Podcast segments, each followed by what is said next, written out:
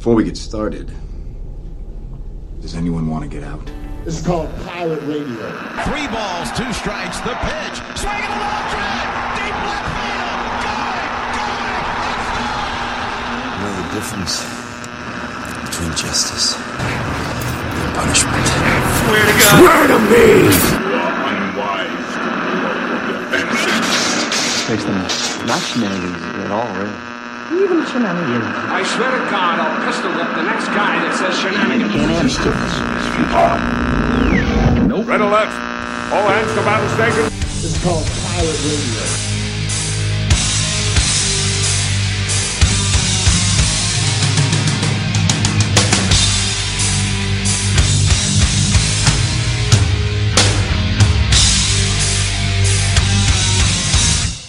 This is called Pilot Radio.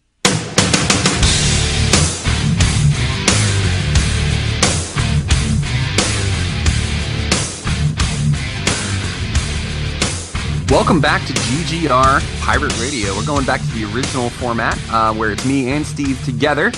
But as you guys have been noticing, we now have got the GGR Pirate Radio Network. Uh, Steve's got his own po- uh, his own solo podcast that he calls Educated Guesses. I have my own solo podcast as well, which we call Mike on the Mic. Uh, my name is Mike Lunsford. I'm the editor in chief of GGR. Uh, let me give you our web address www.greatgeekrefuge.com. Um, with us today, as I just mentioned, is uh, is Steve Monick. Steve, say hello to the fine folks. Hello to the fine folks. How you doing out there? Like Mike said, we're getting back to the classic pirate radio format. The back and forth between these two knuckleheads about some nonsense you probably don't care about. All right, but we've got a lot of stuff that we want to talk about today. I think today's going to be a, a lot of fun. Just a little bit. I mean, like I don't know what it's like for you, Steve, uh, right now up there in uh, in Pennsylvania, but here in Virginia, it is miserably hot. It has finally gotten into the 90s. It is officially summertime now, and I was we had somehow like skirted that up to this point. It had just been really, really nice. Like the weather had been really, really mild for the majority of it, but now it's like summer's like, no, we're here. I don't care. You're gonna sweat. It's gonna be gross and it's gonna be humid. Yeah, our weather patterns are about the same as yours. We're about five to ten degrees cooler, uh, which is helpful in these months, but not so much in the winter. It definitely is ramped up, but it's not unbearable. It's still fun to walk outside or can go to a Buccos game or whatever. Yeah, here it's like it's like walking into a sponge. It's just it's 95 degrees, 95% humidity. It's like it's gross. Like two summers ago when I moved down there, they had this like heat wave. I moved in in July. Was like triple digits, and I was like, "Why did I do this? What decision did I make?" I knew I was moving to Virginia. I didn't realize I was moving closer to the sun. Yeah. exactly. All right. But we um one of the things that I wanted to start off talking about um I was we we've talked about movies, we've talked about video games, we've talked about sports, which I mean we love all these things. That's part of what GGR is all about. But the one thing that we really haven't touched on much of yet is we haven't really talked about television at all. Uh, and that's a big topic we should have hit on a while ago. It's a big oversight on our, our part, I think. Oh yeah, well you know let's let's take care of that today, Steve. We're going to talk about uh, TV shows. We're going to talk about um, our favorite TV shows. I mean, I've got a list. I don't really have a set number. I just kind of listed the ones that were my favorite ones uh, growing up and favorite ones uh, today. But then also too, um, I was talking to my wife and she gave me a couple of ones that um, that she liked as well. Um, I've got some recent ones that I saw that are just either amazing or um, just definitely worth noting. But then we also wanted to talk about the ones that are the most overrated shows that you've seen. Um, and then on the flip side, the underrated, like the ones that that should have gotten another season, should have gotten a couple of seasons. But back to the overrated ones, the ones that you just you don't get. Why is everybody into this pile of garbage? Why is everybody thinking that this movie or, or movie that this TV show is so fantastic? Um, so if you're ready, we can go ahead and get started, Steve. I've got. Um, I wanted to start with my favorites. Yeah, I don't think it'll be quite as structured as the music one that we did when we had our set like top five. It's hard to know because some are comedy, some are serious, some are superhero stuff. Just depends on the mood you're in, I guess. Um, I don't like have a set top five or anything. Yeah, I have a little. I mean, it's a little bit of everything. So, like the one that I want to start off with that I have. I mean, my longest standing since I was a kid loved, and that's uh, Saturday Night Live. Now, with Saturday Night Live, I feel like the recent seasons, probably like within the last like five to ten years, not as good. I, I haven't really been as interested. I really don't care Um, occasionally I'll watch it, I'll get a chuckle, but it's mostly like if it's anything from like I want to say like 86, 87, 88 until like the early 2000s, like 2005, 2006, 2007. I, I can watch it and I can enjoy it and I can laugh my butt off. Like it's it's your your Phil Hartman, your Dana Carvey, your Mike Myers, uh, Chris Farley. Um, you start getting Tracy Morgan in there. You start getting David, David Spade and Sandler. Those guys are great. Uh, Tina Fey was was hilarious. Amy Poehler. Um, you, you just can't go wrong with this show, and it's one of those ones that you can pick up, and it's just hilarious at any time. Especially in that like little clump right there. In my high school years, the best of SNL like DVDs were a staple of me and my friends. Uh, we'd sit down and just lose our minds watching old uh, like these Chris Farley clips or Will Ferrell bits or whatever. we would just die laughing and quoting those kinds of things. One thing I have to pick your brain on: Have you seen those uh, new KFC ads? Oh, with um with Darrell Hammond as as Colonel Sanders. Yeah, basically to me, it seems like he's doing the same voice uh, Dana Carvey did when he was H. Ross Perot in the early '90s. It's the same freaking thing. Uh, it's blowing my mind every time I see those commercials. I cannot think that. Yeah. Uh, SNL has been on my brain lately too. Well, it's funny too because like I gotta I gotta tell a little anecdote about uh, about Colonel Sanders. Um, you've you've met my son Jax, and He's actually uh, popped on the, the podcast a couple times. Uh, he's now our, our voiceover expert when it comes to uh, anything for the podcast. But um, he saw that video. He saw that commercial with Colonel Sanders in it, and he was just like, "Dad, isn't Colonel Sanders dead?" And I was like, "Yeah, Colonel Colonel Sanders passed away a, a long time ago." And he goes, "Why is he in this commercial?"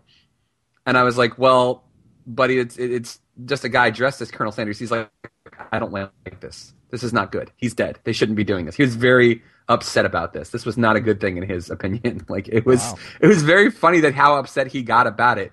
But like he was not amused. He was like, "This is not cool. No, you shouldn't be doing this." There is black and white. You're either dead or you're on TV selling chicken. There is no in between. he was he was just very upset about it. He was like, "This is not cool. I do not like." This. Uh, my first one I'm going to list, uh, keeping the same vein of comedy. I have been a Family Guy fan since day one, uh, since literally like middle school, from season one. I remember watching it right after Super Bowl uh, that one year. Uh, like I've been watching it through all its various cancellations. I grew up watching The Simpsons, and it's not like I'm one of those people who think like you have to pick one or the other. Uh, it's not like a Star Wars or Star Trek thing where people are like, no, you can only like one of them. You can't like them both. Um, I grew up watching The Simpsons. I think The Simpsons, it's like Family Guy's like The Simpsons of our generation. Uh, the Simpsons, the majority of the good stuff was on and airing when I was a little too young to get the majority of the jokes. Um, Family Guy hit at a time where it's just perfect for my age group, and you know I've been a fan ever since. Let me ask you about that too, um, because it was a really interesting perspective that I saw from a lot of people um, about Family Guy. Because this is this is kind of the way that I feel. I mean, I I loved it too. Like I was in high school, and we're only a few years apart, so I was catching it like like tenth grade, eleventh grade when I was in high, uh, high school, and the first few seasons were amazing. Like they were they were funny, they were out there, they were strange. That at the same time too, there were episodes like the one where Brian ends up um, having to do community service. I can't remember why, but he ends up meeting that old shut-in, and she turns out to be this amazing opera singer, and they fall in love. That actually ended up winning an Emmy for like not just because oh man it was so funny, because it was incredibly well written and because it was um, incredibly touching. Like the show was amazing, and then they ended up Fox ended up canceling it, and they ended up reviving it because DVD sales were so incredible. But at the same time too, I felt like once it came back, it was not the same. Basically, season four, that second revival after the DVD sales. Um, the the first uh, episode of the season is North by North Quahog. They make a joke like, "Oh, I guess for one of these Fox shows, it's been canceled," and they list like seventy Fox shows that have been canceled or whatever. Listed off all the shows. Yeah. Uh, a lot of people think the series went downhill from there because it took a much more like I don't want to say fast paced. Uh, I, don't know a better term for it, but like they keep getting bigger and bigger, and like find to be the case with almost any show. It doesn't matter any kind of comedy, anything like that. It gets more and more ridiculous. Uh, You look at How I Met Your Mother. You look at Friends. You look at pretty much anything. There are a few exceptions like Seinfeld. Um, but uh, to keep the fans for what they expected of the show, uh, you have to get bigger and weirder and crazier. And eventually, you have plot lines like when you compare season nine to season one, you go, these aren't even the same people. They they don't even live in the same universe anymore. Um, Yeah. I felt like Family Guy fell victim to that, just like everyone else. Uh, you have to go bigger, more extreme. You have to go like you know dirtier with the jokes and crazier with the jokes because you have to top what you've already done. And then like when you compare season seven of Family Guy to season one, it doesn't even seem like the same group of people or like the same show. Yeah, it's like evolved beyond that. And like actually, you mentioned Seinfeld. Um, my my wife and I uh, are both huge fans of Seinfeld, and we talk about that in the sense that like the first few seasons of that show were were great. Like the first season, you got to get introduced to the characters, and then it hits a stride. All good series start off their first few seasons are pretty good. They hit this stride in the middle where they're just unreal. Everything is hilarious. Everything's fantastic. But then they hit this downward curve towards the end where like with Seinfeld it started being all like Kramer centric and like ridiculous stuff that like nobody would really even be interested in. All of a sudden, you have to have a story focusing on every single character. You got to have something about uh, Kramer. You got to have something about Elaine. You got to have something about George and Jerry. It just got old. And the only thing that bummed me out about Seinfeld was towards the end, Seinfeld himself kind of got pompous. And he even said to people when they were like, "Oh, well, you know, we don't want you to stop the show. We want you to keep going. We just keep going." He was just like, "Oh, well, it's like being a parent to a child. You have to let them know when enough is enough." And you were just like, "O- o- "Okay, Jerry. Um, thanks, man. Like for calling me a child. Like it was, it was a bit much, but yeah, like Seinfeld is definitely on my list. Like they're." They hit that stride. I want to say like season three through like season six, where it's just like just balls to the wall, hilarious. Yeah, it seems like every show has that money season, and usually in my experience, it's season two or three. Uh, because, like you said, season one, it's almost like in a, like a superhero movie. That's the origin story. That's what you need for the the setup, and there's usually some good stories, but that's where it takes to get like invested in the characters. Season two or three, all the legwork is done, so you can just dive right into the heart of the story, and that's when you get really like deep level of the characters, and that usually ends up being the best season. Uh, and I can probably imagine without even consciously thinking about it now, uh, probably every show on my list is probably like that, where season two or three is definitively the best season by both like critics and fans. Yeah. Um, you know, you had mentioned a uh, an animated series. I wanted to mention one now too. Um, we talked about the Simpsons. The Simpsons is kind of like for our generation. The Simpsons is kind of like I Love Lucy, or you know, or more appropriate comparison, the Flintstones. It's like the base of everything. Like it opened the door for everything else. And an, a perfect example is the same creator, uh, Matt Groening, Futurama. Futurama is on my list big time. Their first season was was pretty good, um, and then it just hit a stride there in like season two, season three, season four, season five, where it was just fantastic, just absolutely phenomenal. Um, again, and it, it, it did the same thing that um, Family Guy did, where there's hilarious episodes, but there's also episodes that are very, very touching. Um, like where the one Fry uh, finds out that his brother uh, ended up naming his son uh, after Fry went missing, um, named his son Philip J. Fry, and was the first person on Mars. Like that was one of the most touching episodes I've ever seen. For a second, I thought you were going to say that episode where he finds his dog, and I would have had to stop you right there because there was no way we were talking about that episode. Like that's one that's no. Uh, but the nice thing about Futurama is it's uh, one of those animated comedies that doesn't age. Like I love, like we were talking about uh, the Simpsons, Family Guy, that stuff. Like the early season, Bart's trying to get an NES game that's too violent or whatever, and then in later seasons they have like iPhones or whatever. They have to progress with the times, and I get that. But Futurama is already set in the future, so they can keep everything uniform and consistent. So if you watch an episode when it first came out, or you put one on this week, it's still equally funny because you're in this weird, weird world that's unlike your own. And it doesn't really age. Like it holds up better than almost any animated comedy I've ever seen. Yeah, absolutely, absolutely. So what do you got next on your list, Steve? Uh, yeah, kind of getting away from the comedy side of things. A show I that absolutely enraptured me, and I could not stop watching it was Lost. Uh, when it was out, I I absolutely became enthralled with that show. Uh, my my dad, and my brother were on a little vacation, just the two of them. So me and my mom were hanging out, and was like, "Hey, do you want to start watching the show Lost?" Uh, and I'm gonna date myself here. Uh, so I went to Blockbuster, and I rented the entire first season on DVD, and we like marathoned it. Uh, we weren't going to bed until like three in the morning because we kept going. Well, maybe just one more episode, like one more, and then and then it's bedtime. And before we knew it, we had watched season one, and this is like pre Netflix days. I mean, like everyone does this now, uh, but we were like just pounded through the first two seasons, uh, and then for Christmas I bought her season two and three, uh, and then season four, five, and six we watched on TV. And there is nothing more aggravating than marathoning a show halfway through, and then have to wait week to week and month to month to see how it all ends.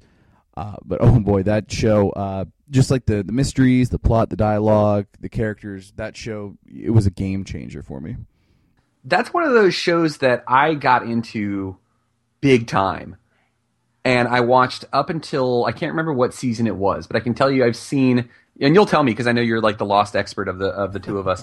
Um, it was the episode where the Hobbit ends up drowning, but he puts the message on his hand that tells um, what's his name? I, I, just lost his name. Is it Desmond? Desmond. It's the it's yeah. the he puts the message on there, and he's like, "It's not Penny's four, boat," and I was just like, "What?" And then the episode actually ends in the future with Jack and Kate off the island, and I was like, "You've got to be kidding me!" Like, and I never watched any of the episodes after that, and I can't remember why. But like, I I loved it. I just I never got around to it. It's just one of those things. Like you know, I write those Frank Landau AARs. I need to go back and watch the rest of Lost and finish that up. Yeah, it's all on Netflix, I believe. Uh, now, I will say, I mean, and most fans, if you read the stuff online, like season five and six were tough. Uh, they did not, and, and again, back to what we were talking about, like before season two, where they were going into the hatch and they met Desmond and all this stuff. That's some of the best television I think I've ever that that's ever existed. It, it was just incredible. Season five and six do not live up to that caliber. Uh, but the bar was set so high. I don't know what story or what they could have done that would have lived up to it anyway. Um, and I don't want to get your hopes up too much, uh, but I enjoyed it. I found it to be entertaining. Um, I've always been one who loves resolution. Like a favorite for me in a trilogy of movies is almost always the third one because I love watching how things wrap up. I mean, it's, I mean, it's just my bias. Yeah, I mean, and with that too, you also have to take into consideration that um, Lost suffered from the same problem that Nip Tuck did, and I loved Nip Tuck. Nip Tuck's definitely on my list. Uh, the first, I want to say, it was like three or four seasons were just fantastic of that show, but they both were came they both came out at the same time, uh, and they suffered from that big writer's strike that happened. They ended up having to stop the series for both of those, and then come back and try to finish them. Nip Tuck never came, never survived. It just never was able to accomplish what it had been able to accomplish before. So you never got that same level of great television. Now, Lost didn't suffer from the same thing, uh, fortunately, but um, overall, yeah, I mean that that affected a lot, and that actually kind of ties in with, um, and we'll come back to this in just a second to the rest of our, our top TV shows, but that ties in with one of the things that I can't stand with television right now, and that's reality TV because of that writer's strike. This is when it really got started. This is like when you see the you know the Kardashians, you know that those those shows about the gypsies, uh, the Duggars, who thank God they're off the air. But like all of this reality TV started when the writer's strike happened. Uh, because you don't have to have writers for reality TV, and if you do, it's just like, oh, well, make sure that you know Chloe is mad at Kim because Kim got butt implants, or and it's very simple, but also too, it, it's I think it's horrible television, and it's I think it's making a lot of money off of something that really shouldn't be focused on because everybody's like, oh, this, oh, it's so real. They're just like us. No, they're they're staged to look just like you, and and that's what just drives me nuts. There's some I don't want to say disturbing, but there's some things that are coming in like as a result of reality TV that isn't necessarily good.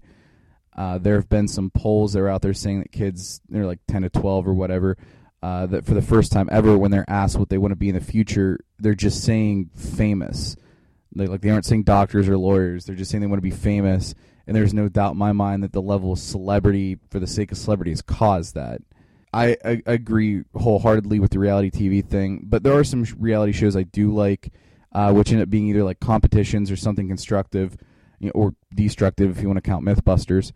uh, like technically a show like how it's made on Science Channel's reality show. It just goes into factories and shows how stuff's made.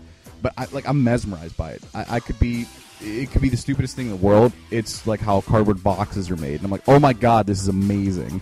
We had Sandy, Sandy and I, Sandy and I rip on that show all the time because it seems like such a cool concept, but it's always like the most boring things they're making, and we never watch it for that reason. It's just like how it's made, chalk, and you're like, "N- no, it ends up being amazing. I, I was watching one on aluminum foil, and they take these huge ingots of aluminum, and they're like tons and tons, and smash it and pack it down into foil. And you think like, I don't give a crap about aluminum foil, but it ends up being incredible. Uh, that's the kind of stuff. Like I love Shark Tank. Oh Trying God, I love I love Shark Tank. We have like half the products that are on that show are in my house right now. Like we have this like all natural pancake mix uh, called um, Kodiak cakes, and that, that was on Shark Tank. Like we see, we just sit there and we watch it, and we're like, "Wow, this is amazing!" Or I can't believe this doofus is up there telling us about his ridiculous product that he has. I have this awesome belt called a mission belt, which is like taking a zip tie. You know how like a zip tie clicks into place? It's like that on your belt, and you can release it with a little button. It's the greatest thing for fat guys ever. it's it's terrific. and there's like nothing more polarizing than that show. Uh, there was one lady that went on there and she basically made a pillow for a woman with large breasts so they could lay on their stomach, like it even everything out so they could lay flat. And I'm sitting there like, okay, obviously it's not a product for me. I don't really care about it. But my fiance was livid. She was like, that is the stupidest thing ever. And she was like so upset about it. I'm like, wow, I didn't even realize a stupid boob pillow was something to get mad about. But those are kind of reality shows I like watching because you can have a conversation. Uh, you can talk about something more than something that won't matter two seconds later, like a show you mentioned, like Real Housewives or Kardashians or whatever. They're just time wasters. It makes me want to just bash my head into the wall. Um, exactly. Another another show, and we'll we'll kind of tie this in. We'll we'll we'll get on our hate list here for just a second. Um, I can't stand Glee at all. I have never watched an episode of this show because I don't need to see an episode of this show. And I'll tell you what completely turned me off of it. Because like I, I, you know, when I was in high school, I did television production, um, but I also played, you know, football. I wrestled, you know, um, played baseball, things like that. But then I also did like drama club and stuff like that too. And all of my friends who were in the drama club were like, "Oh my god, Glee is like what we did in high school," and I was like, "No, no, not really, but uh, okay, if you say so." And it really turned me off when the show creator, first off, the guy who created it is the same guy who created Nip Tuck, and he stopped working on Nip Tuck to work on this piece of crap. And at one point, when um, Kings of Leon, remember when they were like, like cool for like twenty minutes? Yeah. Um, he asked the guys Kings of Leon. He's like, I want to use your songs on Glee, and they were like, um, no, we're not interested. Thanks, bro. And he flipped out. He was like, oh, you guys are a bunch of punks. You guys are a bunch of spoiled brats. Blah blah this and blah blah that. And you know how much I love Dave Grohl um, and the Foo Fighters. Grohl came to the defense of Kings of Leon and put this dude in his place. And he was like, Who the F do you think you are? He's like, This is our music. This is our livelihood. This is our soul. This is our blood, sweat, and tears. And you want to just have some cute girl sing a little song of it. Well, it's my stuff. And I said no. And I'm not interested. And then the guy had the nerve to like try to come back on Grohl and was just like, well, we didn't ask you for your music, and uh, we're not interested in your old man rock. And Grohl came back. He's like, "It's funny because I just got the email that you sent to my agent asking to use our songs and how much you love them. So which one is it?" Like he just completely put the guy in his place, and it was fantastic. the thing about a show like that for me too is like anything that has an agenda and, and i don't care what the agenda is and that one seemed to happen to be about you know outsiders the ostracized kids of school coming together because they were all picked on or whatever uh, but anything that has an agenda like crams it down your throat like for me i want to watch entertainment i want to get away from that kind of stuff i want to watch lost i want to watch whatever like doesn't hit me over the head with the same message every single episode oh, it's okay to be different, and, and that's great sentiment and all, but that's not what I'm looking for when I sit down after work. I only have so much free time. I'm not going to waste it on hearing the same message for how many ever seasons that show ran for. So a show that um, both my wife and I agree uh, is just horribly overrated, and it stinks too because Hugh Laurie. Um, uh, obviously, we're talking about House. Uh, Hugh Laurie's an incredible actor. He's very entertaining, um, and he has his moments on that show. But I just I think it's it just beats you over the head with the message of oh Doctor House is rebel. oh ooh, he doesn't follow the rules, and it just got really old and really stale. And like if you jump into that show, like I'm a big believer, you should be able to watch any episode of any show at any time and not have to go back and binge watch six seasons of it just to understand what's going on. And Lost is a perfect example. Well, okay, hey, what's going on? This is season five. Oh yeah, that guy. They all crashed on this uh, uh, island like three years ago uh, in a plane crash. Ooh, okay. Well, what's this guy's story? Oh yeah, well uh, he can see into the future. Oh, okay, cool. Like you're you're already caught up. But House, you're like you have to get all of this backstory to get it. And when Family Guy can sit there and nail you like to the wall with a with a critique, that says a lot. Like there's that episode where House is uh, Lois's doctor, and Peter's holding the rule book, and he's like, "Aren't you Doctor House? You don't follow the rules." And House grabs the rule book and he throws it out the window, and he goes, "Get that out of here!" And Peter's like, "But how are you know? How are you going to know what the rules are to break if you don't know what the rules are?" And they kept looking at the screen and going, "House, House, ooh, House." Like that's how I felt that show was. It was just like it, it kept trying to impress everybody with how much of a rebel he was. I am 99% sure that episode was titled Welcome Back, Carter, and Lois's dad had a stroke, and then Peter ends up taking over Carter's company. I think, yeah, I think you're right. Yeah, but like, I have a problem. um, yeah, I can't stand that show. Oh my god, I can't stand The Big Bang Theory. Yeah, that's that's definitely one that made my list, and the reason being, I feel like anyone who's been a nerd or geek their whole life, like that's not really the show for them. Like the jokes are written up like I've heard geeks say that kind of stuff before, and it's really for like average people. I don't think it's really for people who are into the stuff the characters in the show are into. Like it, it seems like it's pandering to nerds. Well, and like I, when I worked at GameStop, a lot of the guys that I worked with were like, "Oh my god, I love the Big Bang Theory," and I'm like, "Aren't you insulted?" I was like, "You're a geek. You're a nerd. They're basically making fun of you, and you're laughing at it." I was like, "That's I just I, I can't get it." And like I put up on Facebook, and I told the guys who, whoever had the best comments, I was gonna uh, mention them on the podcast. But um, my wife actually, Sandy, um, put put a picture of I guess it's Leonard, and it's a meme, and it says, "I would find this funny, but it's the Big Bang Theory." Um, and I thought that was pretty de- uh, dead on. But Andy, uh, one of our writers, Andy Barch, um, made a really, really good comment. And he said, um, I love the Big Bang Theory, but I can totally get why somebody wouldn't. And I said, Well, why is that? He said, The jokes are terrible. The characters are insanely annoying. There's no real plot or character arc. In fact, I have no idea why I actually like this show. So it's like. it's like, well, I started liking this show, and it would be inconvenient to stop now. Yeah, well, I can't just turn my TV off or change the channel. That would be too hard.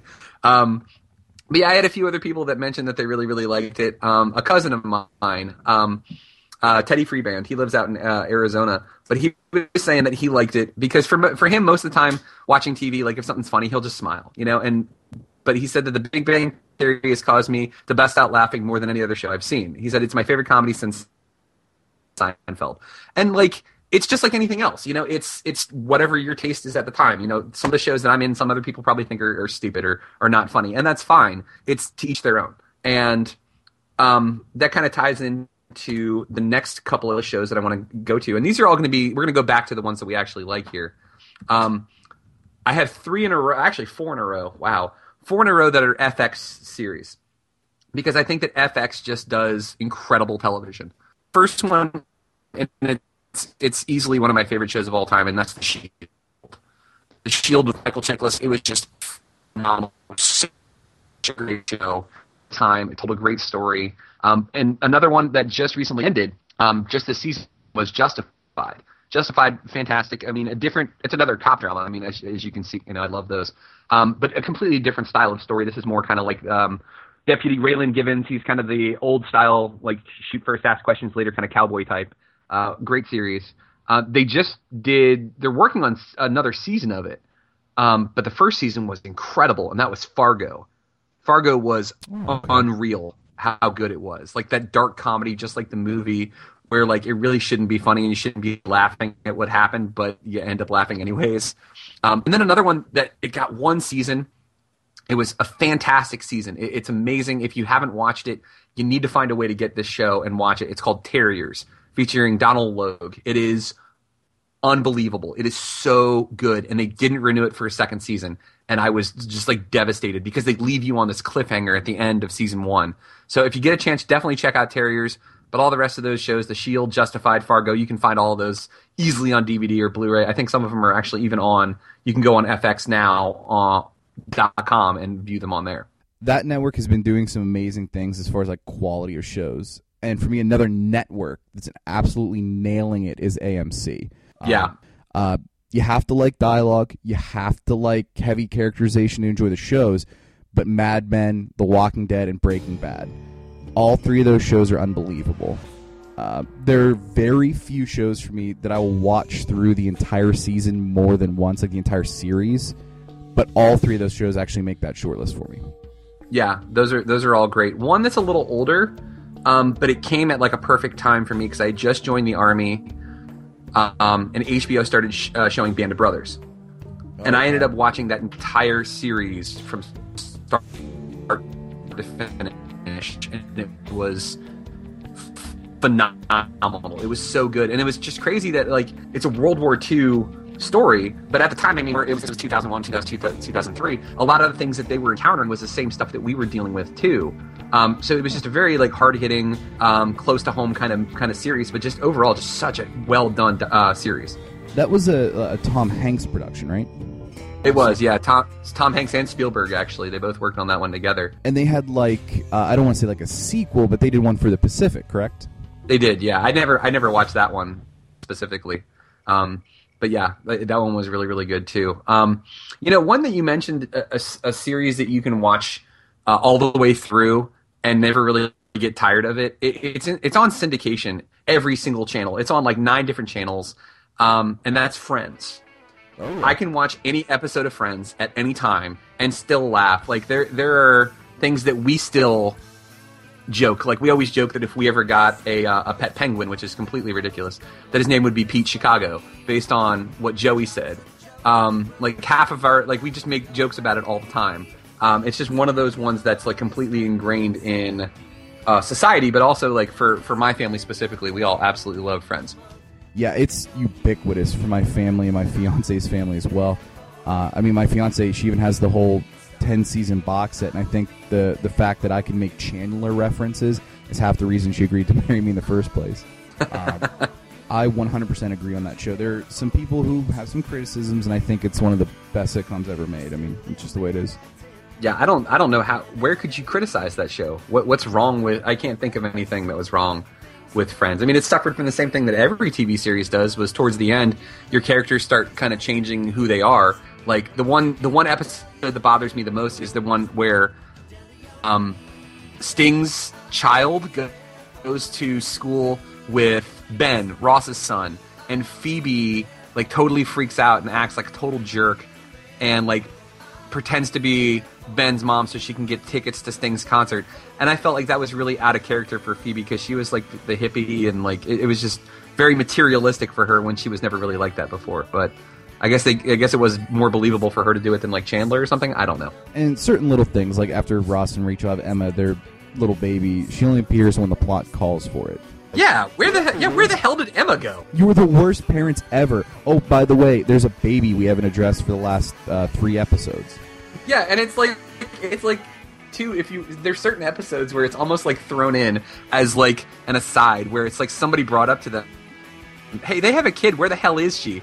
And like they're just like oh she's staying with ross's parents. Oh she's staying with rachel's parents. Like shouldn't this kid be an integral part of your life? Like it was the same thing with ben though. Ben would disappear for like entire seasons. All of a sudden he's like all of a sudden he's there and he's the kid from uh, zach and cody. Like it's it's the same thing. Like it was, it, it just, it always rubbed me the wrong way that like their kids just kind of get pawned off so that they can go mope around in a coffee shop and drink their big ridiculous cappuccinos. Those are like little nitpick things. Like those are the kind of things that almost any show that runs for more than three seasons is plagued by. It's not a big deal. Friends is still something you can watch to this day. Uh, there are certain things uh, that don't age well though, like uh, the early season where Chandler's uh, instant messaging girl ends up being uh, Janice again, uh, and the friends are just like tearing him to shreds for using the internet to talk to someone, and you're sitting there like, oh my god, that is not how things work anymore. Uh, like that's the only way that people communicate these days. People don't talk on phones anymore, uh, and for me, like sometimes those things actually make me laugh more than the jokes in the episode. Absolutely. I'll have to send you this video that I found of Matt LeBlanc. Uh, this is recent too, like maybe a couple of weeks ago. He was on a talk show, and one of the people who worked uh, for the talk show was a huge Friends fan and asked specifically if he would sing two of the songs from Friends. And the two songs he asked him to sing were the one where he was in Freud. You know the all you want is a dinkle. He, he made him sing that one, and then he made him sing the uh, when he met um, Thomas Lennon in Las Vegas, um, and it, it was his hand twin. And he made him sing that song, and LeBlanc couldn't even get through the song without laughing. You know the "This hand is your hand, Yeah. this hand is my hand." no, wait, it's your hand. No, wait, it's my hand. I'll have to send it to you because it's it's pretty it's pretty friggin' funny.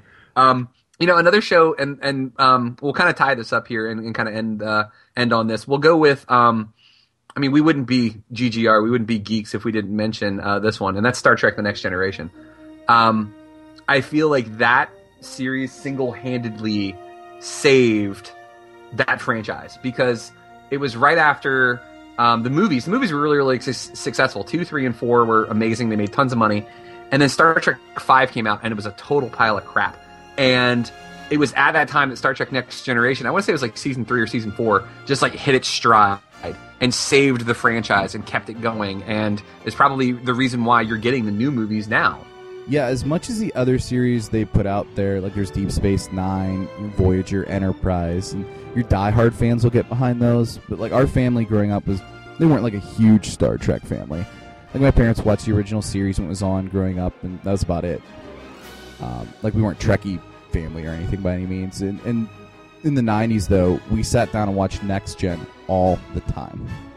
Yeah, I mean, to to a certain extent, my mom was like totally anti nerd anything, but my dad was not. So like, my dad and I got that, uh, and we would watch uh, Next Generation, and like, I still remember the first time we saw uh, the two parter Best of Both Worlds, where Picard gets assimilated and becomes Locutus, and my dad, I remember my dad like like jaw dropped. He was like, "What?" And I was like, "This is so cool!" Like we were both like nerding out, and it was one of the coolest moments um, that we were both dorky about that show. So Yeah, I love the Next Generation. Like out of all of Star Trek, anything that's still the best. I'm I'm kind of partial to the movies, um, but that was just because I mean I was a few years older than you. But again, I mean I loved Next Generation. I still feel like the original series movies were better, with the exception of Star Trek: First Contact, because that one was just amazing. But yeah, the Next Generation is is easily up there on my list. Um, all right, so as you can see, um, all you listeners out there, we're we're both big TV fans. We love uh, watching TV shows. Um, but one of the other things, there's there's two shows that I didn't get a chance to mention that I feel are horribly, horribly overrated. Uh, the first one is uh, The Office. Now, Interesting. the problem with The Office with me is I loved the first two seasons. I, I thought they were great. I thought it was well scripted. I, Steve Carell is a genius. Like in The Forty Year Old Virgin, he's like one of my favorite actors ever. Uh-huh. That's one of my favorite movies. I think he's hilarious. But like after the first two seasons, it became a, like a caricature of it of itself, and it was just like fodder for people to use the "that's what she said" jokes over and over again. And I don't know if you've ever run into this before. I think we've talked about this, where like you like something, and then you start talking to other people, and you see the kind of people who like what you like too, and it ruins it for you. It's like if you liked a band, and then you're like, "Oh my god, I love this band," and you talk to somebody else, and they're like, "Oh my god, I love them too," and you're like, "But you're a dork, and you're kind of a jerk, and you're kind of a hipster. I don't think I can like this band anymore." That's the way I felt with The Office. Like I just couldn't like it anymore after seeing who else liked it too. So like you liked it because it was your own little dirty little secret, and then when you realized that everyone else in the known universe loved it too, you didn't feel as special anymore. Yeah, exactly. Um, now another one, and um, I'll, I'll finish finish this one, and then if you got any more that you want to mention that are overrated, to uh, of course be my guest. Yeah, yeah. But I think The Sopranos was so overrated. Like, I, I love, I, I love mafia stuff. Like, Goodfellas is one of my favorite movies of all time. The Departed is one of my favorite movies. I, I just love anything mafia. But The Sopranos, there was too much ambiguity. Like, it was, you don't know how it ended. And everybody was like, oh, that was so artistic. No, it wasn't. It was a cop out. Like, end it with something definitive. Did he get shot in that in that uh, cafe at the end, or did he not get shot? Like, make a decision. Don't be wishy washy. Don't be a pansy. This is a mafia show about murdering people. Like, don't don't like try to play artistic at the end. And then like, if you ever watch the show, I don't know if you ever got into The Sopranos or not, but like, there were so many loose ends that never, ever, ever, ever got tied up. Like for instance, um, there was at one point there. I'm trying to remember exactly what happened, but like there was a Russian mafia guy that they went to go put a hit on, and they took him out into the woods uh, the snow of Jersey, and he ran off, and they never killed him. And two of your uh, mafiosos were there, like in the woods in the snow, and they never tie it up. They're like, well, did they find the guy? Did they kill him? There was just too much out there, and it's it's I I, I want to I want an answer. I want an end. I want something definitive. I don't want this wishy washy crap, and that's what made me mad about that show. I guess I mean you and I for everything on GGR and the stuff we talk about. You and I, about I'd say about ninety five percent of the time, we're in agreement uh, on what we like, what we don't like, the way we think things should go. But somehow you just picked out two things that we could not be more differing on. I absolutely love The Office. Uh, me and my fiance recently just watched through the entire season. Yeah. Uh, or I'm sorry, the entire series rather. Yeah. And um, I don't know. I mean, I agree. It definitely took a downhill in quality once Steve Carell left the show. Um, the rest of the cast was great, and I thought they were funny, and it made me laugh and everything like that. But it definitely took a noticeable dip after he left, and I couldn't care less about mafia stuff in general, like The Sopranos, Godfather, you know, all that kind of stuff, Casino. When I see it's a mafia like movie, that's the first thing where I'm like, eh, I don't, I don't really care at all. So Yeah. I never, I've never had HBO, and you know it's mafia stuff, so I certainly didn't go out of my way to find it. So that was one show I've never even actually watched. I don't know the first thing about The Sopranos, so I, it's just funny that you picked like the two things we could not have been like more opposite on when we typically are so one to one. We're usually on the same page. Well, let's be let's be honest here, though. If we agreed on everything, this would be a really really boring podcast. So the Steve and Mike agree podcast, yeah, that's yeah, exactly. Nobody likes that. welcome welcome to the we love everything that the other person loves podcast. Yeah. You know what's great? Everything. Let's just hug and be best friends. Don't you love pizza? Yes. you know what's All even right. better? Two pizzas. the Joey special. There you go. Tying it Yeah. back into to friends. friends there. Yeah. Uh, we we joke about that all the time too. Like whenever if I like for instance if we're going to uh, like Wawa. Uh, for instance, uh, my wife is like, "Oh, you have to get me the Sandy special, which is uh, two ice cream sandwiches." So, um, let's talk about underrated shows too, because um, because we have our unique tastes in things. A lot of times, there are shows that really kind of hit with us that just don't catch on for some reason. And I mentioned one, and it was in my like favorites, and that's uh, Terriers. Now, again, I am going to reiterate this: this show is unbelievably good. Donal Logue plays the lead. It is fantastic. It is one of the best shows I've ever seen, and I was like distraught when they never renewed it. What, Um, in what fact, did that like? What channel did that air on when it was like originally on? oh, it was on FX. It was an FX show. Okay. Yeah, yeah, and I'll, i and I have I have it on um on, on digital. I have a digital copy of it, so I'll have to end up letting you borrow that so you can catch up on it. But um, that's one of that's one of my top ones. Like, why did they end that show?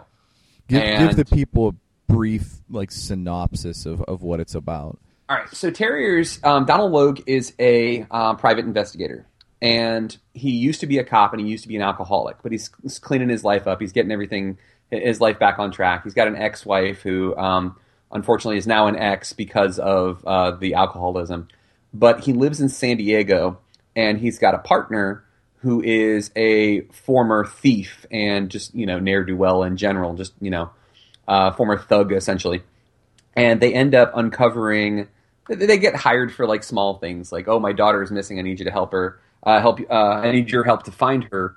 But then also too it starts becoming a much much much bigger thing. There's a lot more going on than just what seems to be. There's a lot of things going on in this area of san diego that they live in um, that is trying to essentially like change the entire landscape. I really it's one of those things where i don't want to give I don't want to give too much detail about what happens because I don't want to ruin it for anybody. It's just if you if you enjoy good television, like funny. I mean, Donal Logue is just on point in this man. He's hilarious, but also too, he's like a tragic character because he, you lost what you, you see that he loves this woman that he used to be his wife, and he wants so desperately to get her back, but he can't because eh, there's just there's too much bad that happened in their relationship, and you see this other character, you see his um, his partner Brick, and Brick is just got this really really weird relationship with his girlfriend, and he's trying to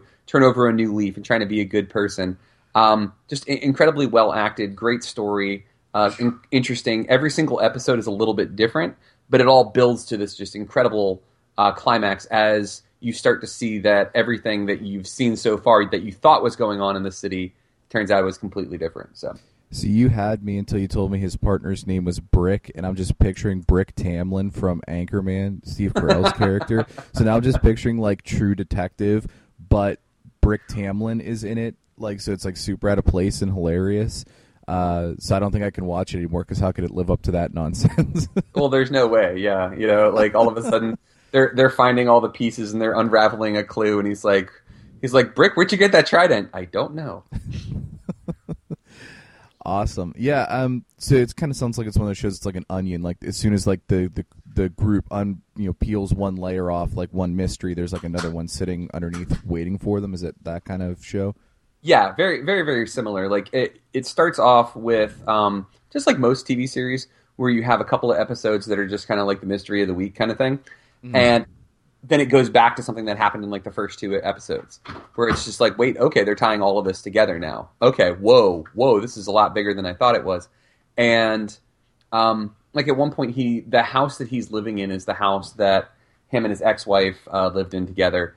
And he ends up like she's trying to sell it uh, but he ends up like buying it and he does some pretty like shady things to, to essentially get this house. And it it I, I love when you have somebody that you're rooting for that's a that's a hero that's a character and they're not like a goody goody two shoes the entire time. Like they Yeah. do some things that are less than admirable because it makes it more realistic because not everybody is you know essentially clark kent their entire life. And it's nice to see that you can still root for somebody and still hope that they succeed even though they're not you know the greatest person in the world at times That is a perfect segue to one of the shows that I had on my underrated list. Now, technically, it's a show that's going on right now. I mean, it could very well end up going like five or six seasons, but I don't know. It doesn't really get advertised that much. I don't think it's going to go very long. It's a show on USA called Graceland. Um, Oh, oh, oh, oh! That's the one with the um. It's like the CIA and the FBI agents, and they're all living in that one house, right? Correct. And the It- the first season, uh, it was fantastic, and it was very much like you were talking about, where this one real goody goody um, agent is sent in because one of the agents was killed, um, and he's kind of investigating what's going on at this house because there's some suspicious stuff with drug deals and money and, and things that are getting moved around. But it's all part of the stuff they investigate because it's a group of undercover agents all living in the house together. So um, it's a good show, and it's very much like a, a cop procedural show. Yeah, Um, which I, know, I like love said, where those. there's anyway, kind of so. that case of the week, and they're taking down this guy, but then there's an overarching story as well. Um, and I, you know, without giving any spoilers or anything, talking about some agents who were definitely not doing the right thing and not playing by the the rules, so to speak. Um, that show has it, and I kind of, like I said, I get the feeling because you don't see commercials for it, they don't like really talk about it on TV. And I always feel that's a, a hallmark of a show that's not going to last very long is when they're not Yeah. even like advertising their own show. yeah. Um, so you know, I mean, when, whenever I'd watch USA, I mean, when Psych was on, they they you'd see a Psych commercial every five minutes. Um, Oh, yeah. you never Yeah. see commercials for Graceland. So I don't know if it's going to make it. I don't know what kind of ratings it gets, but Yeah. I found it extremely enjoyable. My my soon to be uh, brother-in-law Jeff was the one who originally turned me on to It's a shout out to him because it's a great show. Yeah, I'll have to go back and catch it because I ended up watching a couple of episodes that were pretty interesting. Like I saw like the the premiere episode, and then like you see that there's one agent um, who's kind of like your like fly by the seat of your pants. He's a loose cannon. He's a rogue. You can't trust this guy. And he's like he's playing like both sides of the of the table, and I was kind of like, okay, this is interesting. And then at one point, your goody goody two shoes guy is running after him, thinking it's like a drug dealer or something like that, and your goody two shoes gets knocked out by your other agent, and like the agent makes it look like it was all like a setup, and I was just like, whoa, okay. I do need to check this out. And I don't know what happened. I never really got. I never went back to it. I never got into it. That's kind of Um, the beauty of the way the show's written and stuff is because of the nature of the the agents' assignments, where they're supposed to be going undercover and they're supposed to be taking down these like drug lords and, and weapons runners and stuff like that. They have to already kind of do things that are borderline, and then when one of them might be kind of a rogue agent, trying to suss out that person is very difficult because they're all doing things that are somewhat suspicious. They're all doing things that out of context of being a secret agent would be very, you know, much guilty. Basically, Yeah. the the guy that you watch on like Law and Order SVU or any detective thing that's like doing the weird, suspicious stuff that you go, okay, so it's obviously that guy that, that did it. They're all doing that, so it makes it very difficult to pinpoint who the bad guy is. And Yeah. it makes for very exciting television. Yeah, I think that part of the reason why that show never really caught on is because if you look at it from the outsider's perspective, it's kind of like Law and Order SVU meets the real world because it's like all these people living together in a house. Um, but then, oh wait, we got to go to work because we're FBI agents. It just seems like something like little kids would come up with, and it's actually based on a true story too, from what I, from what I was reading about it. Oh, see, that I didn't even know. Yeah, so that that, that actually happened. Like apparently the FBI wanted to have their own real world with FBI agents and CIA agents and everybody working together, DEA agents all living in a house and getting mad at each other because somebody drank all the milk and put it back in the refrigerator with an empty carton. So um, all right, so let's let's talk about another show. Um, I'm on the fence with this one because I feel like you can't really call it underrated when everyone you talk to has said how great it is and why why did it get canceled and I think I know where this is going. Yeah and Fox admitted that they were like man we probably shouldn't have canceled this because of how much of a fan base it has. And that's going to be Firefly. Yep. um, Nathan Fillion in my opinion is one of the perfect like action slash comedy actors. Like he can be he's believable as an action hero but he's got a really really good sense of comedic timing. Um, he's really good at the um, at the deadpan humor. Um, Ben and I always joke that if we were ever going to cast uh, Ethan Stone, um, we've we've named a couple of people like Jon Hamm because you know Jon Hamm is like dashingly handsome, um, but also uh, Nathan Fillion would make the perfect Ethan Stone because he's funny, but he can also be believable in a role of an action hero. So I have yet to meet someone who doesn't like him. Even my mom, I mean, she watched that show Castle that he's on, and, and she loved that show and everything. So, I mean, like, it, he's the kind of actor who spans genres, generations of viewers. Like, he just seems to have a general appeal that everybody likes. I think Yeah. that show was just one of those things that was unfortunately ahead of its time. Yeah. You know, it's funny that you mentioned Castle because and your and your mom liking it because my dad loves Castle too. Like for some reason, parents love Castle. I haven't figured out what that is yet. I don't know. But like, I can't. I haven't been able to get into it for some reason. Like, it seems like an interesting idea. He's a writer, but then he's also like a mis- solving mysteries and stuff, which I don't know makes me kind of feel like Scooby Doo to a certain degree. But um, I'm sure it's better than Scooby Doo. But I mean, he's been fan cast when that Green Lantern movie was coming out. Like everyone wanted him to play Hal Jordan. Yeah. Um, I mean, he was in an episode of Lost. I mean, he's he Yeah. does the voice of Green Lantern in the animated stuff.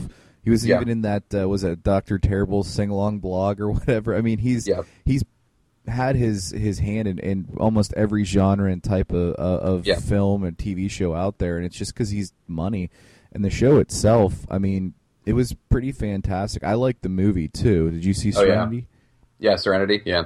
You know, you mentioned, um, and just kind of a tie it in. Um, if you folks, you lovely listeners out there, get a chance to listen uh, to this, but then you also want to take a look at some of our articles, www.greatgeekrefuge.com. Um, click on, uh, it's in the article gallery, but I did a, uh, an article.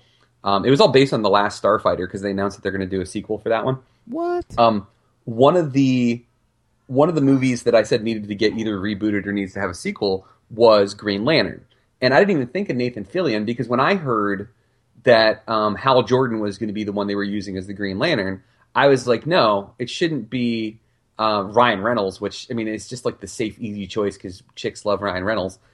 I always thought that it should be Dennis Quaid because like I pictured Hal Jordan Green Lantern and it being set almost like Captain America, where the first Captain America was set in the 1940s. You get that cool like retro vibe to it. Have it in like the 1950s, 1960s, and have Dennis Quaid play your your test pilot Hal Jordan role. And I thought that, that would have been great.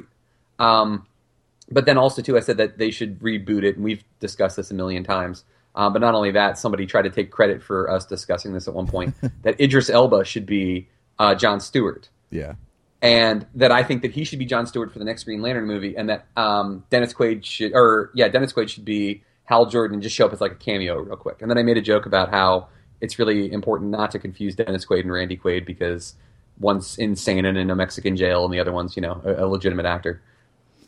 I don't know, man. I mean, I saw Independence Day, and he seemed to pull off the fighter pilot thing pretty well.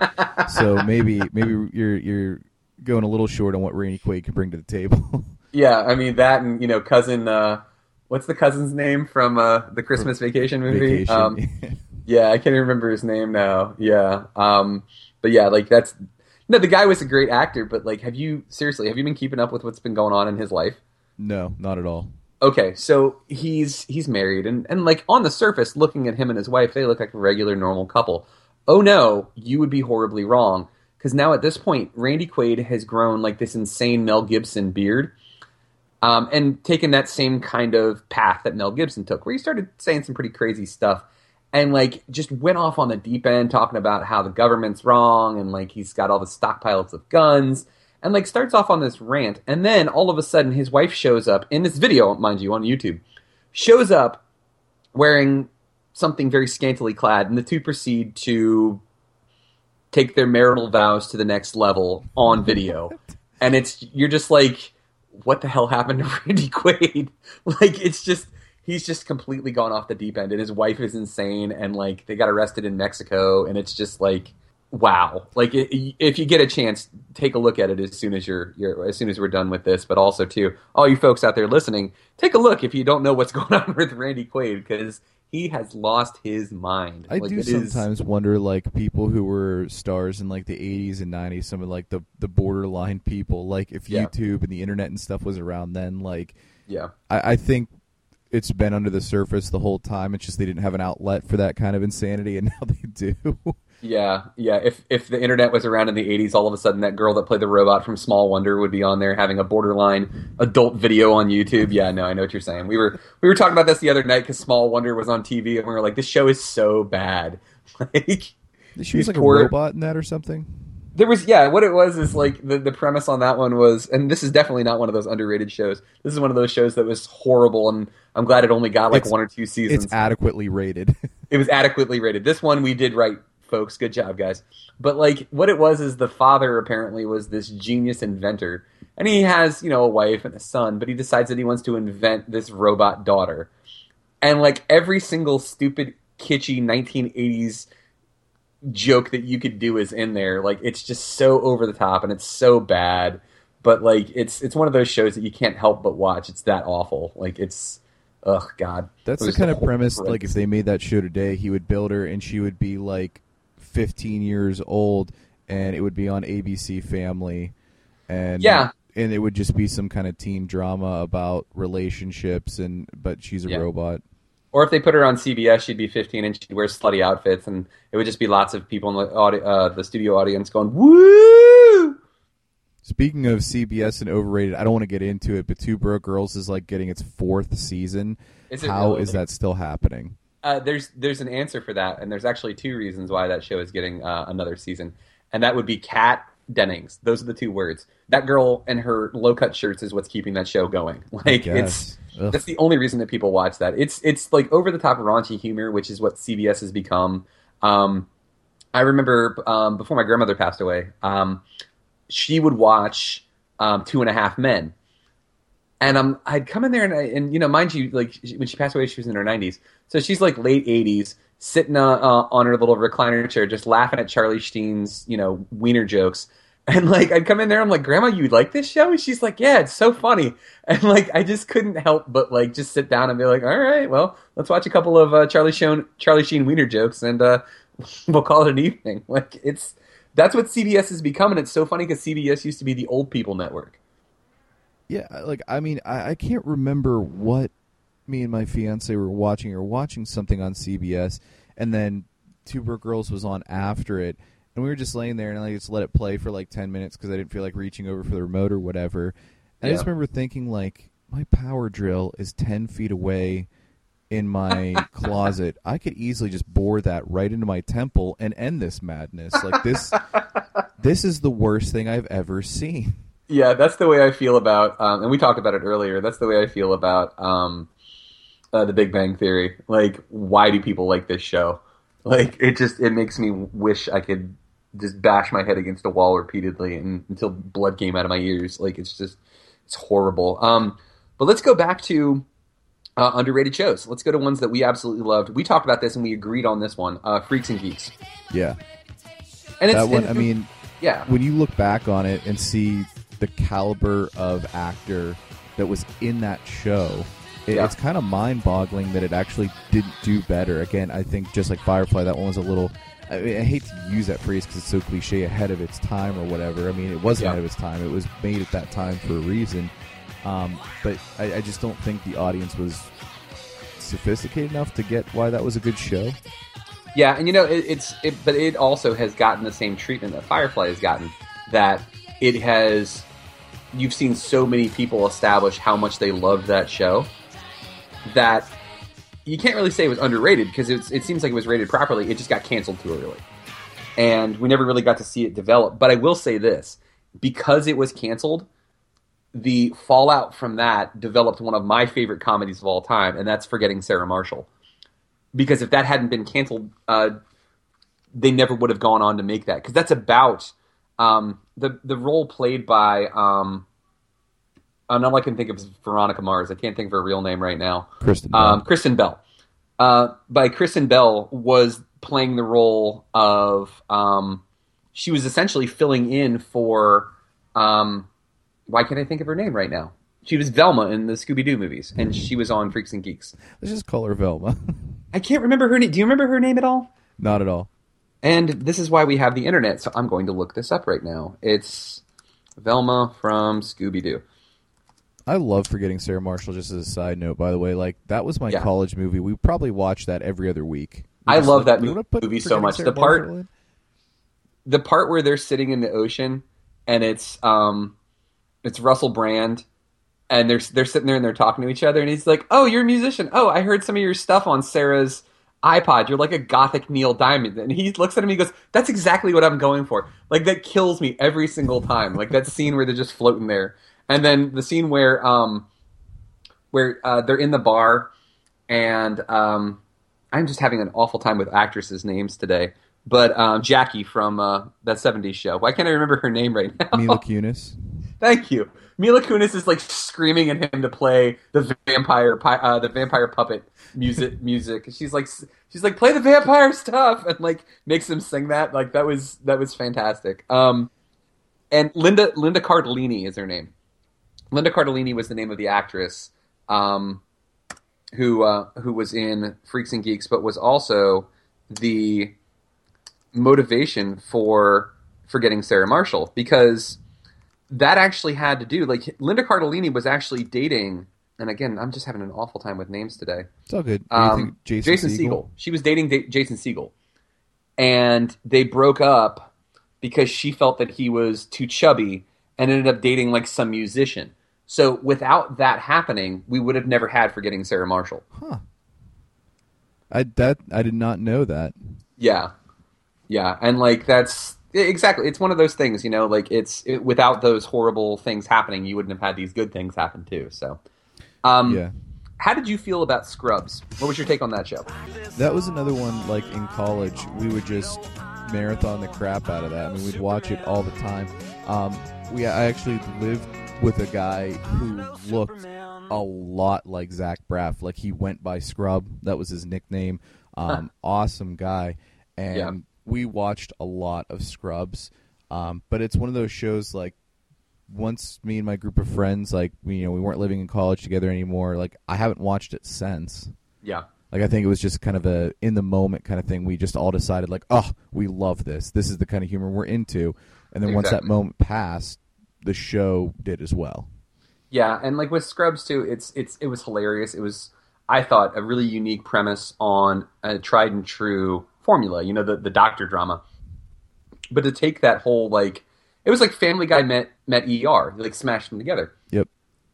It got old though after a while. You know, you watch so many seasons of it. I mean, it's it's entertaining, but it just got to a point where it was like, all right, there's really nothing else we can do with this uh, with this premise. Uh, but I loved it. I thought it was canceled too early. Um, but overall, just a, a good show. Um, but actually, that kind of ties it together because the creator of that, and I want to say his name was Bill Lawrence, but he's married to, um, he was married to Dr. Cox's wife, and I can't. I remember her name was Jordan in the show, but I can't remember her the uh, the actress's name. But she was also on the Drew Carey show. And the Yeah, reason I'm bringing this that. up That's is because know her from. yeah, from Drew Carey. That's another show that I absolutely loved, and I feel like it was so incredibly uh, important to future comedy series, but really never got never gets much uh, accolades, and that's the Drew Carey show. I absolutely loved that show.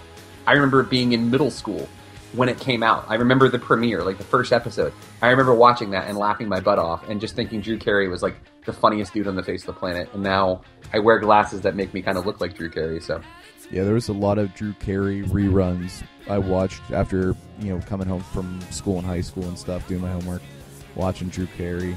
You know, actually singing Cleveland Rocks. That's how you know it's a good show when I'm singing that song, even though I live in Pittsburgh. I So I mean, that's what else do you need to know? Exactly. Yeah, that's a, that's a really good really good point there.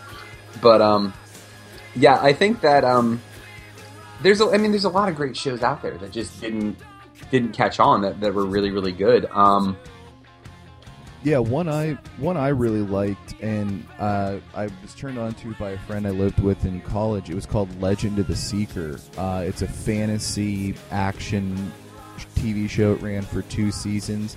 If you like Hercules with Kevin Sorbo or Yeah. you know Xena Warrior Princess, it's definitely in that kind of vein. Like that's exactly what it feels like. Uh, it's based on a series of books called The Sword of Truth by Terry Goodkind. Um, now that series is run. I mean, I think there's like 18 books in the series, and obviously the show didn't last anywhere near as long as the book series. I think it's still going on. I think it's still being written actually. Um, yeah, but it, it um, like I said, if you like those kind of, I don't want to say cheesy, but it's not it's not Lord of the Rings. If, if that's what you're going in expecting, you're going to be disappointed. But if you're looking at a step up from Hercules and Xena, yeah, that that's a fair expectation to have. And I like the mythos. I like the way it's it's built around you know that kind of mythology and. They Absolutely. build this world very nicely and, and kind of gradually feed it to you, so you, you kind of fall into it instead of expecting you to know a bunch of background. Yeah, um, that was the one thing that I think turns a lot of people off of Lord of the Rings is you're kind of expected to know like some stuff or just pretend like some stuff doesn't matter and just go okay, just focus on what we're telling you right now. The rest of it you'll you'll find out. Oh yeah, Um, yeah. I think um, I mean we've we've done a pretty good job of talking about our our, our likes, our dislikes, um, the overrated and underrated TV shows. I think the one last thing that we should kind of end on um, here is for all those people out there that are listening. If you could say one show, now whether it's the entire series or whether it's just one episode or maybe it's like a documentary that you saw, one thing that you've seen recently that somebody needs to see that is amazing that would blow their mind or would just be something that like they'd be like man i'm really really really glad that i got a chance to watch that what would that be Boy, that's a tough one. Uh, do you have something in mind? Why I think? yeah actually i got i got two so maybe this will kind of help uh, kickstart your uh, your ideas there Yeah, go for it so we've been talking about it and andy wrote a great um, review of it um, and that's going to be the, the netflix series daredevil and we talked about the, the big the huge announcement and you just wrote an article about it Yeah. that uh, the punisher is going to be in season two which is freaking awesome but like that series I, I really with most comic book series slash movies i always take all of the fanboys and their like adoration for it and take it with a grain of salt. Because i'm like there's no way it's that good. Daredevil is. Like that second episode where he goes into get that kid Yeah. and he's like beaten up and bloodied and he's like got a stab wound he's got broken ribs and he just mops the floor with those russian gangsters and it's one continuous scene. Like it never stops. It's one shot. It just keeps rotating the camera. It was one of the coolest things that i've ever seen. And like i'm just completely hooked on this episode. And that jarring ending to i want to say it was episode four after he um, saves the one um, mafioso guy, uh, and then beats out of him who he works for, and the guy ends up. I mean, you you know what I'm talking about, right? Yeah, Like, yeah. I don't want to give it away for any of you those that haven't seen it yet, but like it is one of the. It, it made me jump out of my seat. Like it was so intense. I was like, "Oh my god!" My son was like, "What happened, Dad?" I was like, "You didn't watch that?" He's like, "No." I was like, "Thank you. I'm so glad you didn't see that." Yeah, that's like it was. uh, that's yeah. tough. That's a, that's that's one of the more brutal scenes in the whole the whole series. Yeah, but that series so far has been great. I can't wa- wait to watch the rest of it. Um, but another one, and this is if you've got HBO, um, or if you um, work for somebody on GGR, uh, the Great Geek Refuge, and they gave you their password for HBO Go. Um, hint, hint, Steve. Um, Then you can watch the documentary. It's called Kurt Cobain Montage of Heck. It was unbelievable because I mean I'm a huge Nirvana fan. I'm a huge Foo Fighters fan. Um, but this documentary is produced by um, Frances Bean Cobain, his daughter, and it shows you videos from when he was a little kid. It shows you artwork that he drew from when he was little. It, it gives you diary entries, things that you never knew about Kurt Cobain, and it, it was it was phenomenal. It was moving. It was inspiring, but it was just sad in the end because you saw that this incredibly artistic and gifted person was just tormented and haunted by their own demons, and it was just it was it, was incredible. And if you've got the time, I mean, definitely sit down and watch it. If you've got HBO, or you got HBO Go on your uh, on your various uh, internet capable devices. Spend some time and watch this. It is it is incredibly good. Yeah, those are some good pulls. Um, one series that I recently watched through, um, I don't maybe necessarily recommend. I, I've watched the entire Star Wars Clone Wars, that that animated show. Yeah. The one that's on right now, Rebels. Like, if you're a Star Wars fan, if you're looking to, uh, and again, canon is is limited right now since Disney kind of hit the reset button on almost everything that's come out in the last 30 years for Star Wars. Um, this series is canon. It's going to follow, you know, the, the, the timeline between movies three and four about the, the young rebel alliance being formed uh, out of a, a bunch of, of d- different groups. Um, it's a little cartoonish. It is a Disney cartoon after all. It's an animated series, but it really does help fill in some details and bridge the gap. Um, and it really, really makes you see how bad a guy, uh, how, how bad of a guy Tarkin, a Grand Moff Tarkin was. Like he just Yeah. seems like this kind of curtly British guy in the in the first movie, but they really make him a villain. Uh, which, which, I mean, then you think back, wow, he was the guy who blew up that planet just kind of on a whim. He was, he must have been like a bad guy the whole time, huh?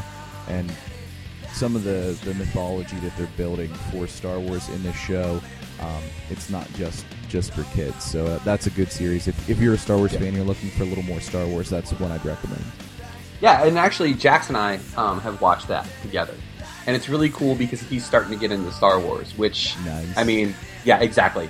Like we we've now watched um, two of the three originals. We watched um, Star Wars, and then we watched Empire Strikes Back. And when and we watched we've been watching Rebels together. But when he found out that Vader was Luke's father, the look on his face, and he looked at me and he goes, "What?" and I was like, "Yeah, isn't that crazy?" He goes, "He's his dad." I was like, "Yeah." He's like, "No way!" And I was like, "Yeah, dude." And he was like, "That's so crazy!" Like the fact it's not new to us. We've known this for the majority of our lives because we saw these movies when we were kids.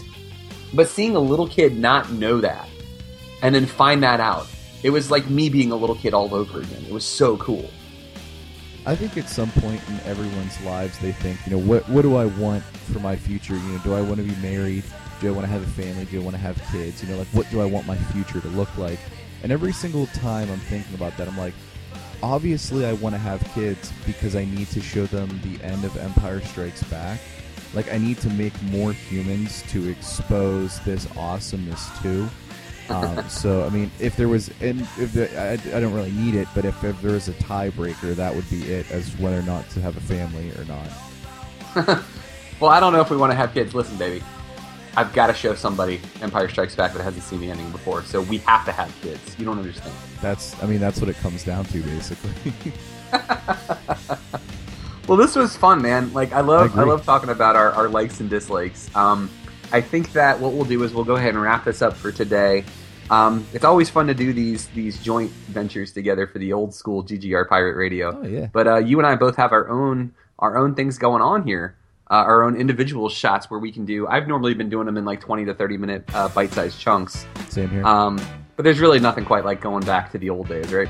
Oh no! I mean, if you if you want to get uh, you know me and Mike's take on any one topic for an hour or so, there's no better place to do it than right here. Absolutely. But uh, I think that's going to do it for us today. Uh, signing off for GGR. Uh, oh, wait, we've got a new way to do this. This is now the GGR Pirate Radio Network. Signing off for the GGR Pirate Radio Network. My name is Mike Lunsford. His name is Steve Monick. Thanks again for tuning in, guys. Latro.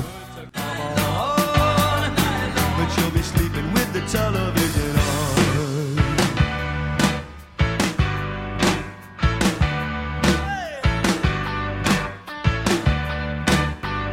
This has been a GGR Pirate Radio Network production. Woohoo!